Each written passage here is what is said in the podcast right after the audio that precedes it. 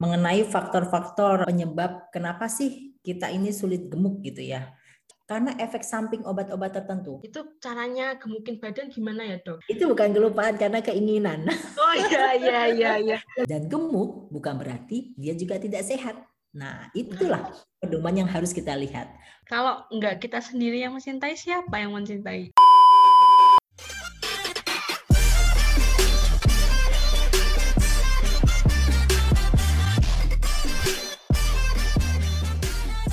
Hai, selamat datang kembali para pendengar podcast BMFK Unika. Ketemu lagi nih di podcast BMFK Unika dengan pomet yaitu Podcast Medical Catholic University. Nah, pada kesempatan kali ini kita akan sedikit bincang-bincang bareng aku, Marian Indonesia atau yang sering disapa Ice.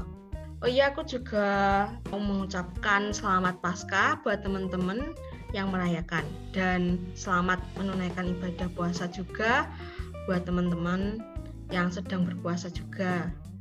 Udah lama nih kita nggak bincang-bincang lagi. Di bulan ini mungkin uh, kita bakalan bahas sesuatu yang pasti pernah dialami oleh beberapa teman-teman pendengar podcast nih.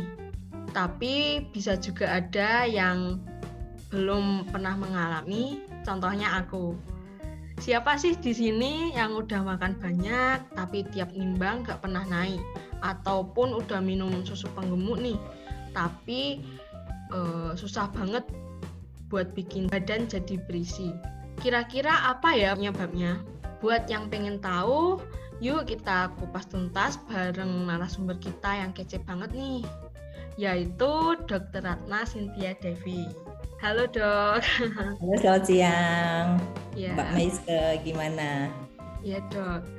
Uh, nah kali ini yaitu makan banyak tapi nggak gemuk-gemuk dok. Oh. Nah. Semuanya pasti mau begitu ya, tapi tergantung ya. Ini penyakit atau memang kita maunya makan banyak tapi nggak gemuk-gemuk. Jadi makan apa aja oke okay gitu ya? Iya dok. Apa nih mbak yang bisa kita kupas hari ini mbak? Oke dok, kita mungkin sedikit bincang-bincang mengenai penyebab dari kebanyakan orang yang sudah makan banyak tapi nggak bisa gemuk-gemuk. Nah, kan biasanya yang susah itu kurusin badan sama sama seperti saya itu dok. Kalau yang mau kita kupas hari ini itu cara gemukin badan. Nah, itu caranya gemukin badan gimana ya dok? Saya banyak curhatan dari teman-teman yang kurus-kurus gitu. Mereka udah makan banyak, terus porsinya udah melebihi saya kadang. Tapi mereka itu nggak gemuk-gemuk, nggak bisa gemuk-gemuk seperti saya gitu dok. Itu kadang penyebabnya apa ya dok ya? Nah, ini kita harus tahu dulu nih Mbak Meiska nih mengenai faktor-faktor uh, penyebab kenapa sih kita ini sulit gemuk gitu ya. Jadi memang sebagian orang ada yang uh, untuk orang yang posturnya mungkin gemuk, dia akan berpikir, ih temanku enak banget ya. Ternyata dia makan banyak, kemudian dia mau nyemil apa di malam hari, di pagi-pagi hari, kok nggak gemuk-gemuk ya? Banyak sekali pertanyaan itu ya Mbak ya. Iya dong. Nah, kita harus mengenali dulu sebenarnya banyak faktor pencetusnya di sini. Yang pertama adalah faktor genetik, ya. Kalau memang di keluarganya uh, memang keluarganya tidak ada yang gemuk, ya, faktor genetiknya biasanya memang si anak ini juga tidak akan gemuk. Disebabkan oleh apa sih? Kenapa sih? Gitu kan pertanyaannya. Hanya ya. faktor ya. genetik kok akhirnya kok nggak gemuk-gemuk gitu kan? Nah, itu biasanya kalau memang faktor genetik, otomatis metabolisme pada tubuhnya itu memang tinggi, Mbak jadi kalau kayak orang normal ya seandainya ya kita makan uh, pembakarannya 100 kalori. Nah, pada si anak ini dengan faktor genetik yang tidak bisa gemuk mungkin bisa 150 atau 200 kalori. Jadi memang tingkat metabolismenya berbeda dengan kita. Itu faktor pertamanya. Yang kedua, memang nafsu makan mereka ya itu tidak besar. Jadi tidak besar seperti kalau contohnya kita. Kita ini kan kayak craving makanan ya kadang-kadang kita ngelihat makanan di jalan ih pengen nih aku beli makanan ini nah kalau si faktor genetik ini sebabkan faktor genetik dia mau lihat makanan kalau dia kenyang dia bilang aku kenyang saya tidak ingin makan itu bedanya di situ itu yang pertama Kemudian faktor yang kedua biasanya karena aktivitas fisik yang tinggi.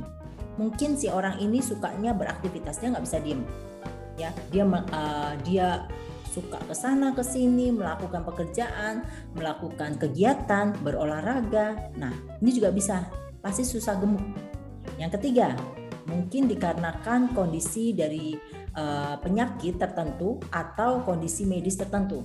Contohnya apa sih? Gitu kan banyak pertanyaan tuh. Yang pertama adalah mungkin udah pernah uh, denger ya uh, penyakit hipertiroid. Ya, hipertiroid, ya. Kemudian ada gangguan pencernaan, ya. Kemudian ada HIV atau AIDS. Kemudian pasien-pasien diabetes atau pasien dengan gizi buruk. Nah, itu kondisi medis tertentu. Nah, itu faktor yang ketiga. Yang keempat adalah karena efek samping obat-obat tertentu.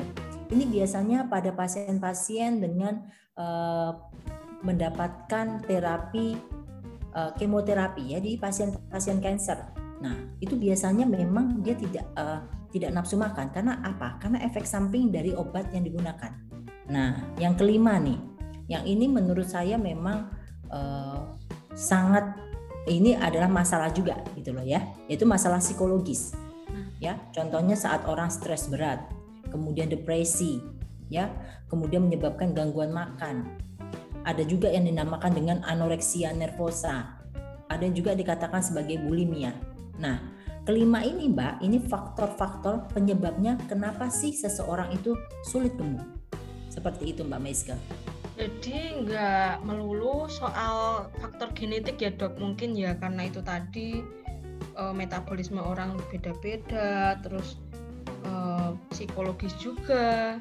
Kan uh, akhir-akhir ini tuh banyak gitu loh dok. Teman-teman saya yang banyak tugas karena online juga. Itu stres. Jadinya mereka tuh uh, berat badannya susah naik gitu dok. Itu itu Gimana mungkin itu? jadi penyebab juga ya dok ya? Iya pasti. Karena stres berat tadi itu kan masalah psikologis. Ketika dia stres berat dia tidak tahu apa apa yang ingin dia lakukan. Itu yang pertama biasanya kan ya. Ketika dia stres dia nggak tahu apa yang mau dilakukan mau makan aja udah nggak nafsu gitu. Biasanya seperti itu. Kalau orang uh, stres karena orang stres tuh pasti kesulitan tidur apalagi kalian dengan mahasiswa gini tugas. Aduh tugas ini belum selesai. Kemudian uh, besok masih harus ada skill lab besok masih ada apa besok masih ada apa. Kalian akan sulit tidur akhirnya.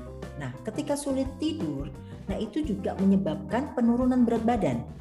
Jadi apa yang makanan yang mau uh, asupan pun yang kita masukkan ya makanan apa pun itu menjadi seperti uh, meta menjadi metabolis menjadi menjadi energi karena apa? Kalian tidak tidur. Nah, seperti itu. Jadi pembakaran kalorinya itu semakin banyak. Seperti itu. Oh iya baik-baik dok. Uh, terus uh, gimana ya dok ya cara untuk menaikkan badan secara alami gitu dok? Nah, kalau menaikkan berat badan secara alami kita tidak bisa langsung oh saya pingin dong uh, ini orangnya kurus nih saya mau menaikkan berat badan secara alami. Sepertinya kita harus kenali dulu mbak masalahnya apa? Masalah pencetus dari uh, si anak ini atau si orang ini mengapa tidak bisa gemuk kita cari dulu kita gali dulu permasalahannya di mana yang pertama kalau memang si anak ini memang sudah bertahun-tahun dengan kondisi badan seperti itu dan tidak bisa gemuk, kita lihat dulu apakah ada faktor genetik tadi. Kedua, uh, kalau memang merasa aktivitasnya terlalu tinggi, ayo kita kurangi aktivitasnya. Betul kan? Nah, yeah. ketika uh, anak ini mempunyai suatu masalah ya, masalah psikologis, ayolah kita berkonsultasi dulu. Kita cari masalah psikologis apa yang dia punya ataukah dia memiliki kondisi medis tertentu yang menyebabkan tidak bertambahnya berat badan. Nah, setelah solusi dicari nih, nah kalau memang ini adalah kondisi psikologis, ayo kita uh, ke psikiater atau nanti setelah itu kita ke psikologis perbaiki dulu. Sebenarnya masalahnya di mana? Kalau memang terjadi kondisi penyakit tertentu, ayo kita obati penyakitnya itu, kemudian berkonsultasi dengan dokter ahli gizi yang pasti, ya, dengan ikut program penambahan berat badan. Kalau dengan kondisi medis atau dengan masalah psikologis, tidak mungkin itu secara alami, Mbak. Itu harus dengan bantuan uh, expert ya, yeah. seperti ke dokter dan kemudian ke ahli gizi untuk supaya asupan kalori kita tuh banyak gitu. Sesuai dengan uh, berapa kalori yang ingin kita tambahkan ya. Dan kalau memang ingin alami nih tidak ada masalah apa-apa mungkin karena stres uh, ini ya sekolah gitu ya. Ya dok. Nah itu paling cukup gini mbak. Uh, kita tambah kebutuhan kalori kita ya. Makanannya dengan tinggi kalori. Biasanya makannya sayur-sayur ya tambah tinggi kalori makan karbohidrat yang banyak. Kemudian uh, makan protein dan lemak yang sehat ya. Jadi pilihlah lemak yang sehat supaya apa? Ya supaya memang terbentuk lemak di tubuh kita ya memang lemak sehat seperti itu.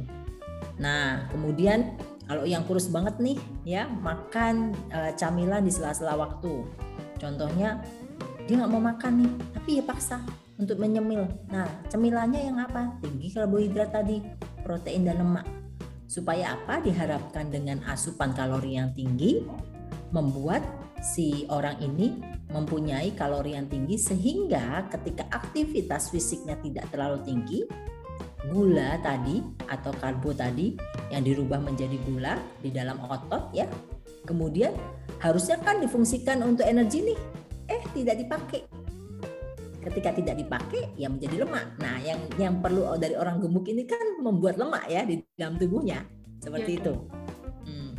kemudian jangan lupa uh, harus memang uh, mencukupi kebutuhan cairan. Itu penting sekali ya. Dan memilih aktivitas fisik yang tepat. Yang tadi sudah saya katakan bahwa jangan terlalu aktivitas fisik yang terlalu berlebihan. Berlebihan dia makan banyak ya hilang lagi. Karena kalorinya dipakai menjadi energi. Seperti itu Mbak Meiske. Baik dok, berarti selain yang dibutuhkan ketika kita pengen menggemukkan badan nih untuk pendengar-pendengar podcast ya kayak tadi yang telah dijelaskan seperti kayak aktivitas fisiknya jangan terlalu berat, terus kecukupan cairan, terus makanannya harus dijaga juga ya dok, seperti kayak uh, penuhi karbohidratnya, protein, terus lemaknya, terus uh, banyak banget dok. Kayak Eh, mitos-mitos uh, ataupun orang sering bilang kalau makan es krim di malam hari itu bisa membantu uh, sedikit menaikkan berat badan. Itu benar nggak sih dok? Nah, kita nih. kembali lagi. Iya, es krim. Es krim terbentuk dari apa nih? Dari susu ya? Iya susu dok. Ya kan uh, dia produk dari susu. Kemudian produk dari susu kita tambahkan gula, kita tambahkan flavor, rasa ya, dan kemudian kita bekukan ya. Jadi sebenarnya ice cream ini adalah produk susu yang kita bekukan, betul ya? Nah otomatis kita sudah susu, susu kalori sudah tinggi. Kemudian kita tambahkan gula di dalamnya untuk menjadi manis, betul? Betul. Nah, kemudian kita tambah lagi dengan flavor atau rasa ya rasanya apa dulu nih kalau vanilla mungkin rasa original ya kemudian kalau ditambah kayak coklat berarti menambah kalori lagi nah sebenarnya mbak yang kita tahu bahwa es krim memang berkalori tinggi kecuali memang saat-saat ini sudah banyak mungkin ada yang bilang e, es krim dengan low kalori ya itu yeah. mungkin gulanya dirubah atau uh, susunya diganti bukan susu sapi murni ya mungkin nah itu kalorinya dikurangin Nah, sedangkan tadi yang dikatakan sebenarnya mitos nggak sih? Ya, beberapa jurnal juga mengatakan bahwa sebenarnya es krim ini memang dengan kalori tinggi itu bisa bisa meningkatkan berat badan. Tergantung bagaimana cara konsumsi es krim ini di malam hari. Contohnya seperti ini. Kita tahu, contohnya ya, es krim vanila itu kalorinya tuh sekitar 207 kalori. Kemudian es krim coklat itu kalorinya sekitar 219 kalori. Nah, kebutuhan makanan camilan kita itu kalorinya untuk dewasa itu sekitar 400-an, 400 sampai 500 kalori. Jadi kalau dikatakan kita memakan es krim, berapa sih sehari? Ya bisa dua kali untuk camilan es krimnya hanya untuk es krim. Tapi kalau kita sudah camilan yang lain ya es krimnya cukup cukup sekali karena es krim kalian tahu sendiri kalorinya 200 sedangkan camilan sehari 400 sampai 500. Nah, bagaimana sih es krim itu bisa meningkatkan uh, kalori atau dalam arti bisa membuat kita gemuk? Ya. ya. Itu yang pertama adalah pertama es krim ya kita makan ya jangan langsung menjelang tidur. Contohnya 15 eh, menit saya mau tidur saya makan es krim. Itu bukan jadi gemuk nanti. itu bisa menurunkan berat badan karena apa? Karena si kalori ini yang kita harapkan uh, menjadi lemak, akhirnya ketika kita tidur uh, semua organ pencernaan kita mencerna si es krim ini lebih baiknya bagaimana sih dok? Gitu kan pertanyaannya. Beberapa jurnal mengatakan kalau ingin mengkonsumsi es krim untuk meningkatkan berat badan, ya eh, minumlah atau makanlah si es krim itu dua atau tiga jam sebelum tidur. Nah, dua tiga jam sebelum tidur itu membuat kita tidurnya terlelap Kenapa? Kenapa? Karena tadi ada gula. Karena di es krim ada gula yang ketika gula itu menjadi disimpan menjadi cadangan uh, gula, uh, lemak di otot, dia menyebabkan kita tidurnya deep sleep atau tidur nyenyak. Tetapi ketika kalian mengkonsumsi es krim nih, ya uh, eh, 15 menit nih atau 30 menit atau satu jam lah sebelum tidur. Nah, organ pencernaan kita kan bekerja keras. Ketika organ pencernaan ini nih, Mbak, bekerja keras, si hormon melatonin ya hormon tidur nih itu terganggu justru. Balik lagi tuh yang pertama giliran hormon melatoninnya terganggu insomnia terjadi karena nggak bisa tidur. Ketika nggak bisa tidur otomatis berat badan turun.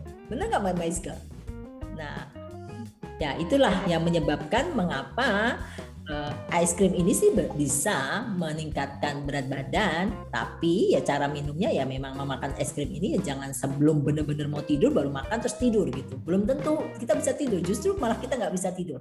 Seperti itu Mbak Maiska. Baik dok, berarti kalau dikonsumsinya kayak 15 menit sebelum tidur dan lain sebagainya itu malah ketika kita gimana ya tidur gitu organ pencernaan malah lebih keras dalam itu ya dok menyerap-nyerap sari makanan, sari makanan iya. Jadinya nah, tidak tergantung tergantung tiap pribadi ya dok ya itu dok? Iya kembali lagi memang eh, bagaimana metabolisme lagi mbak? Memang itu semua berhubungan. Jadi tidak bisa dikatakan bahwa oh, dengan makan es krim awal pasti akan gemuk. Nah, itu tergantung lagi balik lagi ke metabolisme tubuh seseorang. Karena setiap orang itu mempunyai meta metabolisme yang berbeda-beda. Tergantung aktivitas fisiknya, metabolisme di dalam tubuh yang dipengaruhi oleh hormon-hormon tertentu. Seperti itu. Mbak Meska. Terus selanjutnya banyak banyak banget di sosial media itu dok yang menawarkan penggemuk badan terus katanya ini susu penggemuk badan dan lain sebagainya itu sebenarnya aman nggak sih dok dikonsumsi karena mungkin dari beberapa pendengar podcast ada yang tergiur untuk uh, membeli mengonsumsinya tapi masih bertanya-tanya ini apa aman nggak sih gitu dok? Hmm. Oke Mbak Meiste, kalau kembali ke susu penggemuk ya, yeah. uh, memang ada beberapa ada satu merek ya waktu itu yang memang orang mengatakan oh minum susu ini akan gemuk gitu ya. Uh, setelah memang ada beberapa orang yang meneliti kenapa sih? gitu. Kenapa sih dengan minum susu ini untuk anak-anak ya terutama untuk anak-anak? Kan biasanya ibu-ibu ini seneng nih lihat anak kecil gemuk-gemuk nih. Padahal itu kan bisa terjadi obesitas ya.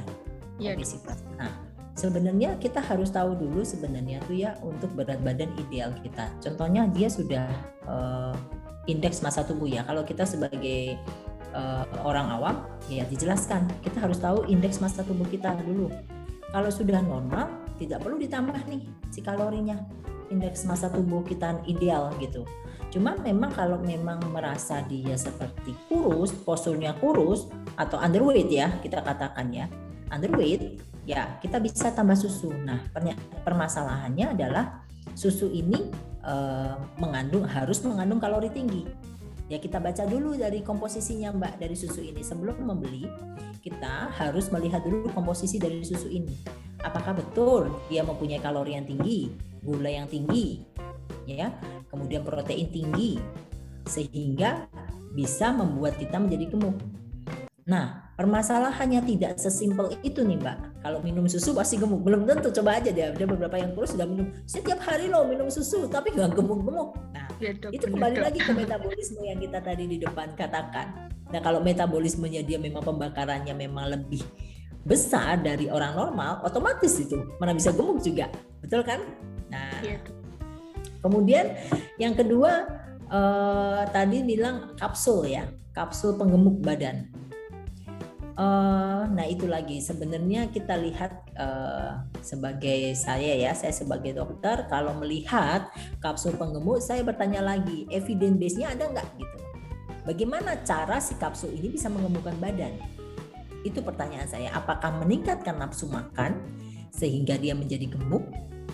Ataukah menurunkan metabolisme tubuhnya sehingga uh, metabolisme yang tadi besar menjadi berkurang. Pertanyaan selanjutnya adalah ketika mengkonsumsi produk-produk kapsul seperti itu, apakah aman untuk tubuh kita? Itu yang perlu kita tahu.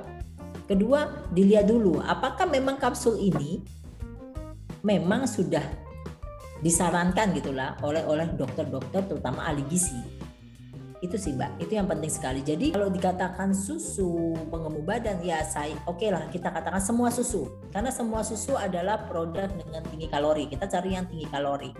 Kalau minumnya memang uh, tepat dan aktivitas fisiknya diturunkan dengan metabolisme uh, yang memang uh, akhirnya akan menjadi normal ya mungkin kemungkinan sih orang ini bisa gemuk tetapi dilihat lagi tidak ada penyakit penyerta ya Mbak.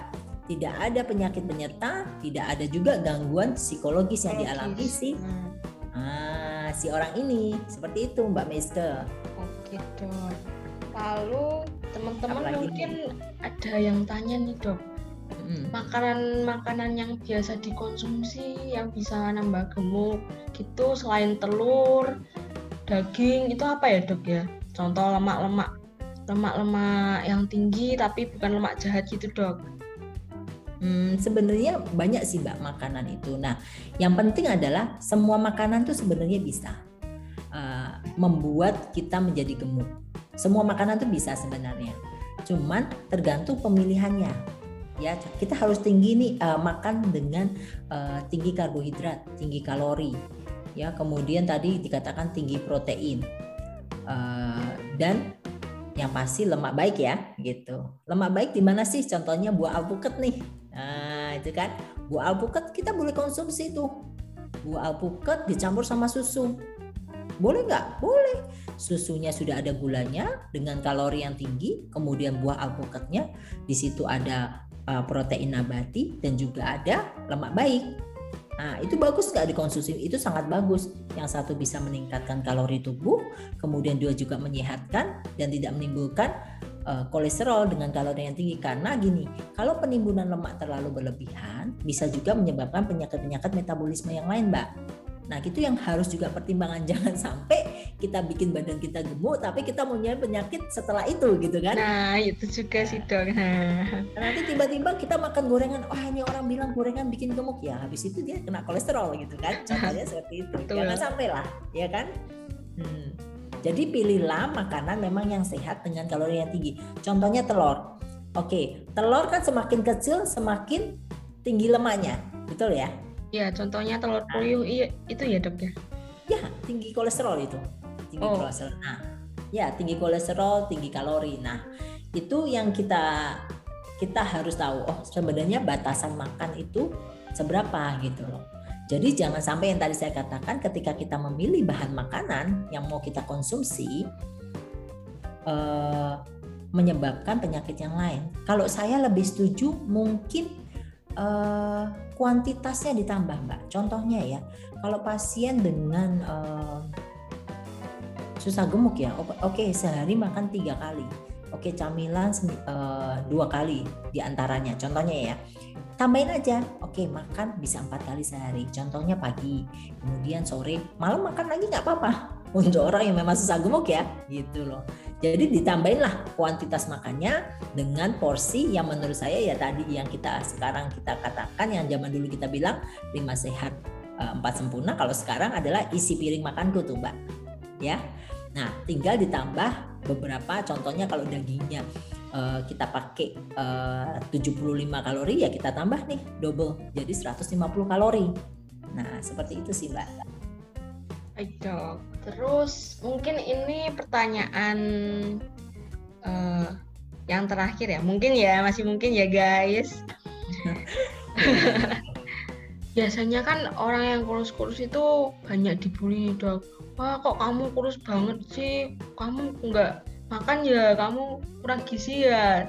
Apalagi cewek di dok paling hmm. paling sensitif nih kalau udah berhubungan sama fisik nih mungkin ada sepatah dua patah kata apa dok yang mungkin uh, bisa menjadi semangat buat teman-teman yang susah gemuk terus uh, cara pede buat ekspresikan diri gitu dok. Kadang ya ya ya. banyak kan gitu dok nggak pede gitu. Iya betul. terus minder sama yang gemuk dan lain sebagainya gitu ini ini aneh juga ya. Kita ini orang uh, orang Indonesia suka aneh. Giliran kurus mau digemukin giliran gemuk mau dikurusin. Nah, kalau saya bilang kalimat kata-kata saya yang paling saya suka sampai hari ini, love yourself. Gitu sih. Nah, itu cintai dirimu dulu gitu. Jadi ketika kamu mencintai dirimu, kamu akan menerima dirimu apa adanya. Mau kamu gemuk, mau kamu kurus, itu ya love yourself. Itu sih penting. Jadi ketika orang membulimu dengan kata, "Kok kamu kurus banget ya? Kok kamu kok kayaknya uh, apa orang tuamu nggak kasih makan sih?" gitu kan sampai sampai seperti se ekstrim yeah, itu ketika membuli yeah, yeah. seseorang ya. Terus atau dikatakan, "Jangan-jangan kamu makannya ini ya, eh, nggak uh, bergizi ya?" atau apalah. Nah, itu terserah mereka mau bilang apa. Ketika kita mencintai diri kita sendiri, orang-orang mau mengatakan apa, ya kita terima karena kita seperti ini. Kenapa? Karena kurus bukan berarti tidak sehat. Dan gemuk bukan berarti dia juga tidak sehat. Nah, itulah pedoman yang harus kita lihat. Bahwa kurus berarti bukan tidak sehat. Seperti itu Mbak Meiske. Kalau saya bilang ya cintai diri kita sendiri, baru kita bisa uh, percaya diri. Nah itu teman-teman kita harus mencintai diri kita sendiri karena kalau nggak kita sendiri yang mencintai siapa yang mencintai? Eh, yeah, khususnya yang jomblo-jomblo nih. betul sekali Mbak Meiska, saya setuju sekali itu. Lalu lagi yang mau ditanyakan nih? Apa ya dok ya? Saya juga bingung dok. Apa ya dok? Paling saya sedikit memberikan informasi kali ya Mbak ya mengenai ya uh, ada beberapa mungkin ada beberapa masalah psikologis pada pasien-pasien yang tidak bisa gemuk ini, tapi dia tidak tahu gitu permasalahannya kenapa sih kok aku nggak bisa gemuk? Biasanya seperti itu sih mbak Meska. Itu biasanya dikarenakan uh, penyakit tadi yang saya bilang psikologis yang mereka sebenarnya tidak tahu bahwa itu adalah penyakit. Seperti itu. Itu uh, saya menemukan beberapa kasus uh, ketika saya menjadi seorang klinisi ya Mbak ya. Yang pertama yang tadi saya mungkin sudah singgung Mbak Meska itu anoreksia nervosa. Itu gangguan makan yang ditandai dengan penolakan berat badan yang sehat dan rasa takut karena dia kelebihan berat badan Mbak. Biasanya ini kalau anoreksia nervosa ini tuh karena pencitraan diri. Jadi ketika dia itu seorang artis atau seorang public figure gitu ya. Jadi ketika dia uh, makan kemudian dia merasa dia gemuk, dia stres karena citra dirinya hilang. Nah itu kadang-kadang orang nggak nggak tahu nih, oh ternyata itu sebenarnya gangguan psikologis loh. Itu sebenarnya uh, penyakit seperti itu yang harus sebenarnya kita sembuhkan. Karena kenapa anoreksia nervosa ini nanti akan terjadi kematian nextnya. Ya itu yang kadang-kadang orang nggak aware. Ini banyak sekali nih kalau uh, mungkin Mbak Meiska pernah baca eh, majalah-majalah uh, internasional ya itu beberapa uh, apa ya pra, uh, pragawati ya pragawati model-model uh, itu dok? Ya model catwalk itu itu biasanya dia terjadi anoreksia nervosa karena dia takut gemuk. Ketika dia gemuk dia merasa uh, sosial itu kayak menghukum dia. Orang sosial di sekitarnya mengatakan eh kok kamu gemuk? Padahal sebenarnya dia ideal. Dan beberapa lihat beberapa kali saya lihat itu ya ketika catwalk itu tuh kurus banget yang sampai tulangnya kelihatan. Tapi menurut dia dia cantik. Nah sebenarnya itu kan suatu penyakit mbak. Gangguan sosio psikologi cuma mereka dia nggak tahu gitu loh. Nah ini yang hati-hati gitu ya dok ya? Betul. Nah yang kedua adalah bulimia. Pernah dengar bulimia mbak Meiska sejauh ini belum belum belum terlalu familiar ya karena memang yeah. makanya dari itu uh, mungkin pendengar podcast ya Mbak Meska bagus sekali sih ini uh, apa namanya menambah wawasan bagi siapa pun yang mendengarkan ya. Uh, jadi bulimia itu juga gangguan psikologi Mbak karena memang takut gemuk. Ada. Jadi memang yang satu tuh ada anoreksia tadi, kemudian kedua adalah bulimia. Kalau anoreksia memang dia itu citra dirinya, uh, jadi dia tidak mau kehilangan citra dirinya. Kalau si anoreksia jadi seolah-olah kurus adalah suatu yang indah, cantik seperti itu. Beda dengan bulimia. Kalau bulimia itu sama juga Mbak eh, gangguan psikologi karena dia takut gemuk. Nah, tapi pasien bulimia ini dia menyiksa dirinya Mbak. Menyiksa dirinya contohnya seperti ini. Dia suka makan Contohnya uh, saya uh, dia makan all you can eat. Contohnya dia makan yang uh, sepuasnya gitu ya, Mbak. Dia makan banyak, Mbak. Kemudian dia pergi ke toilet. Dia menyiksa dirinya, dia memuntahkan makanan itu kembali keluar. Setelah dia memuntahkan makanan, dia kembali ke, ke, ke tempat duduk dan dia makan kembali. Hal itu akan dilakukan berkali-kali karena dia suka makan sebenarnya. Dia suka nggak makan, dia gemar makan, tetapi dia tidak mau gemuk. Jadi apa pun makanan yang dia sudah menimbulkan sangat kenyang baginya, dia akan pergi ke toilet dan dia akan memuntahkannya lagi. Jadi ingin makan tapi tidak ingin gemuk itu loh. Tapi itu suatu penyakit sudah gangguan psikologis. Ini yang mungkin banyak sekali. Ini biasanya wanita ya Mbak ya. Iya dok, kebanyakan wanita ini. Jadi ini hati-hati nih Mbak. Ini informasi yang sangat penting untuk para remaja ya Mbak ya. Itu uh, jika sudah terlihat adanya indikasi seperti ini lebih baik kita konsultasikan karena ini adalah suatu uh, gangguan psikologi yang harus memang kita benarkan gitu. Dalam arti kita perbaikilah seperti itu. Dan uh, ada satu lagi nih Mbak Meiske. Mungkin uh, para remaja juga agak uh, apa sih gitu loh penyakit ini gitu. Yang mungkin kita pernah dengar hipertiroid. Nanti mungkin kalau uh, mahasiswa kedokteran nanti akan ada nih uh, pelajarannya. Tapi bagi yang awam kan tidak tahu sih apa sih hipertiroid gitu. Karena kemarin saya menemukan satu kasus pasien hipertiroid ketika dia umurnya sudah 42 tahun, Mbak. Waduh, udah nah, lumayan berumur ya, Dok itu, Dok. Iya, sudah berumur uh, kemudian dia sangat kurus, sangat kurus. Nah, di sini uh, hipertiroid itu apa? Namanya juga hiper berarti terlalu berlebihan, tiroid berarti adanya di sini gangguan hormon tiroid yang berperan kan, Mbak? Nah, sebenarnya hormon tiroid ini apa sih gitu kan? Pertanyaan bagi-bagi yang awam nih. Tiroid ini adalah hormon yang mengendalikan proses metabolisme tubuh.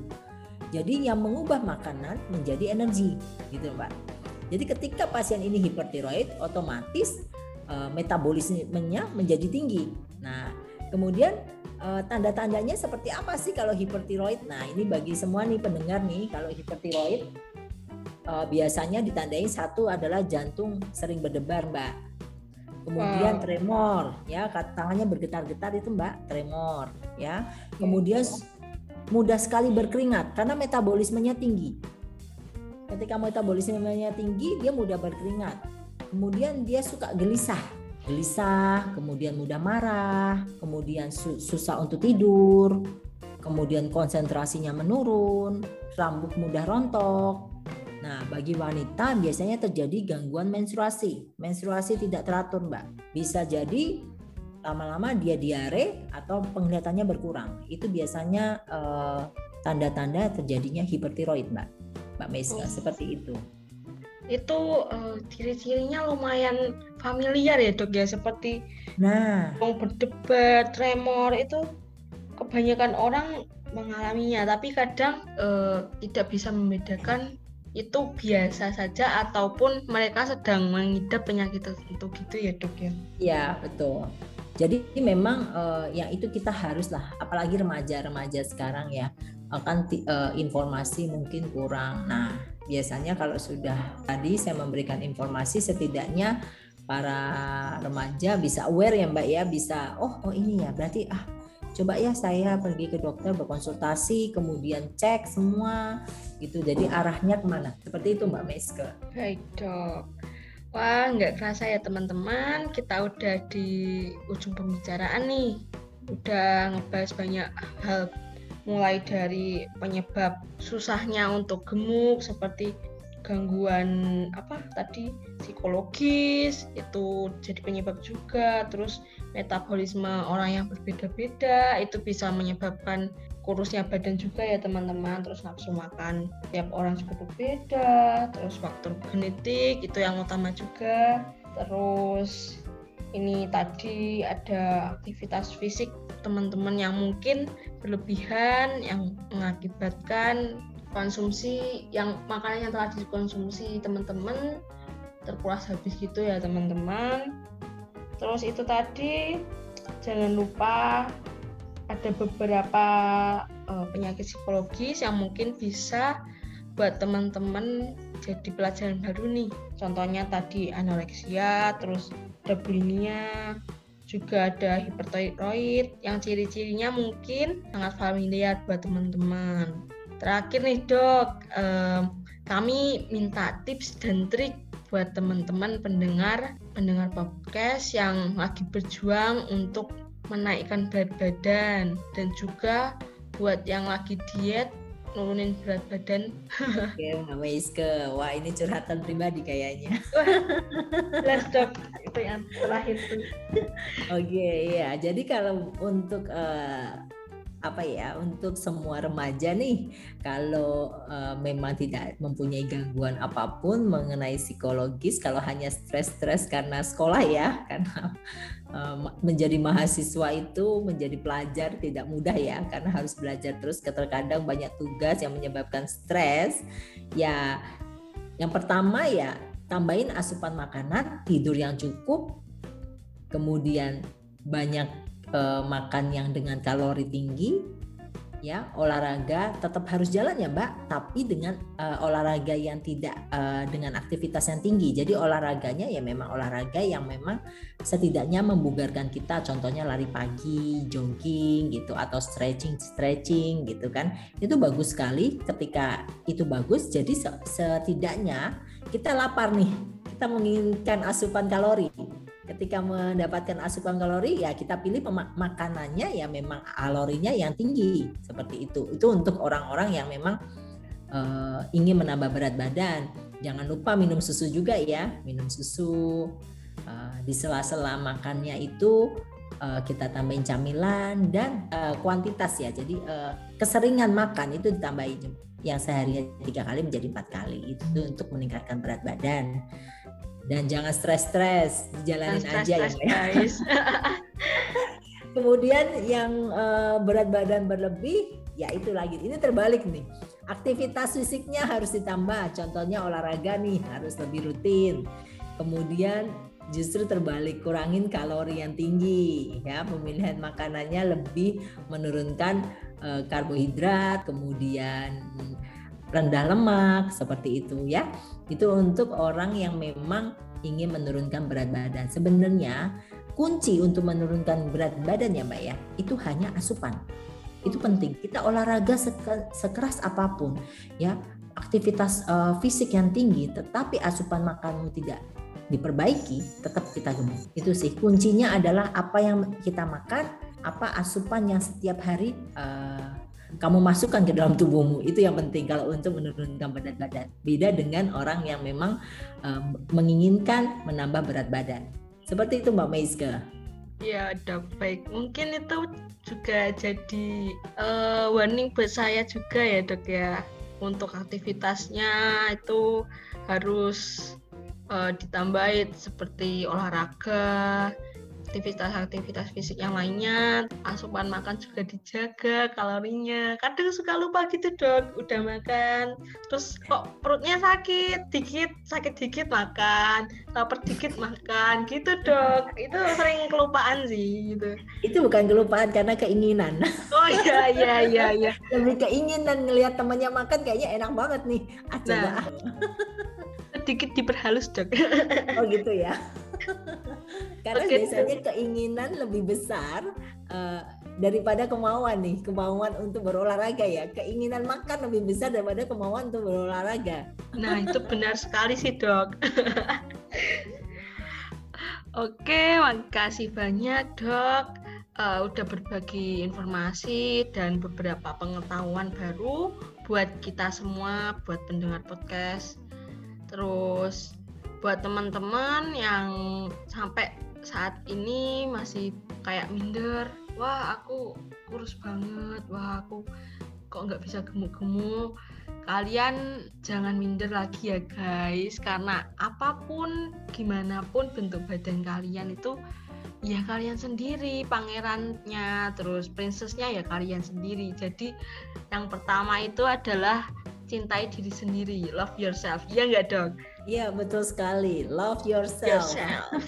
baik uh, sampai ketemu lagi di podcast selanjutnya. Jangan lupa juga buat tetap jalanin 3M apa teman-teman 3M yaitu memakai masker, mencuci tangan, dan menjaga jarak ketika di luar rumah. Saya Marian Zinamisha, pamit undur diri. Bye-bye. Bye semua.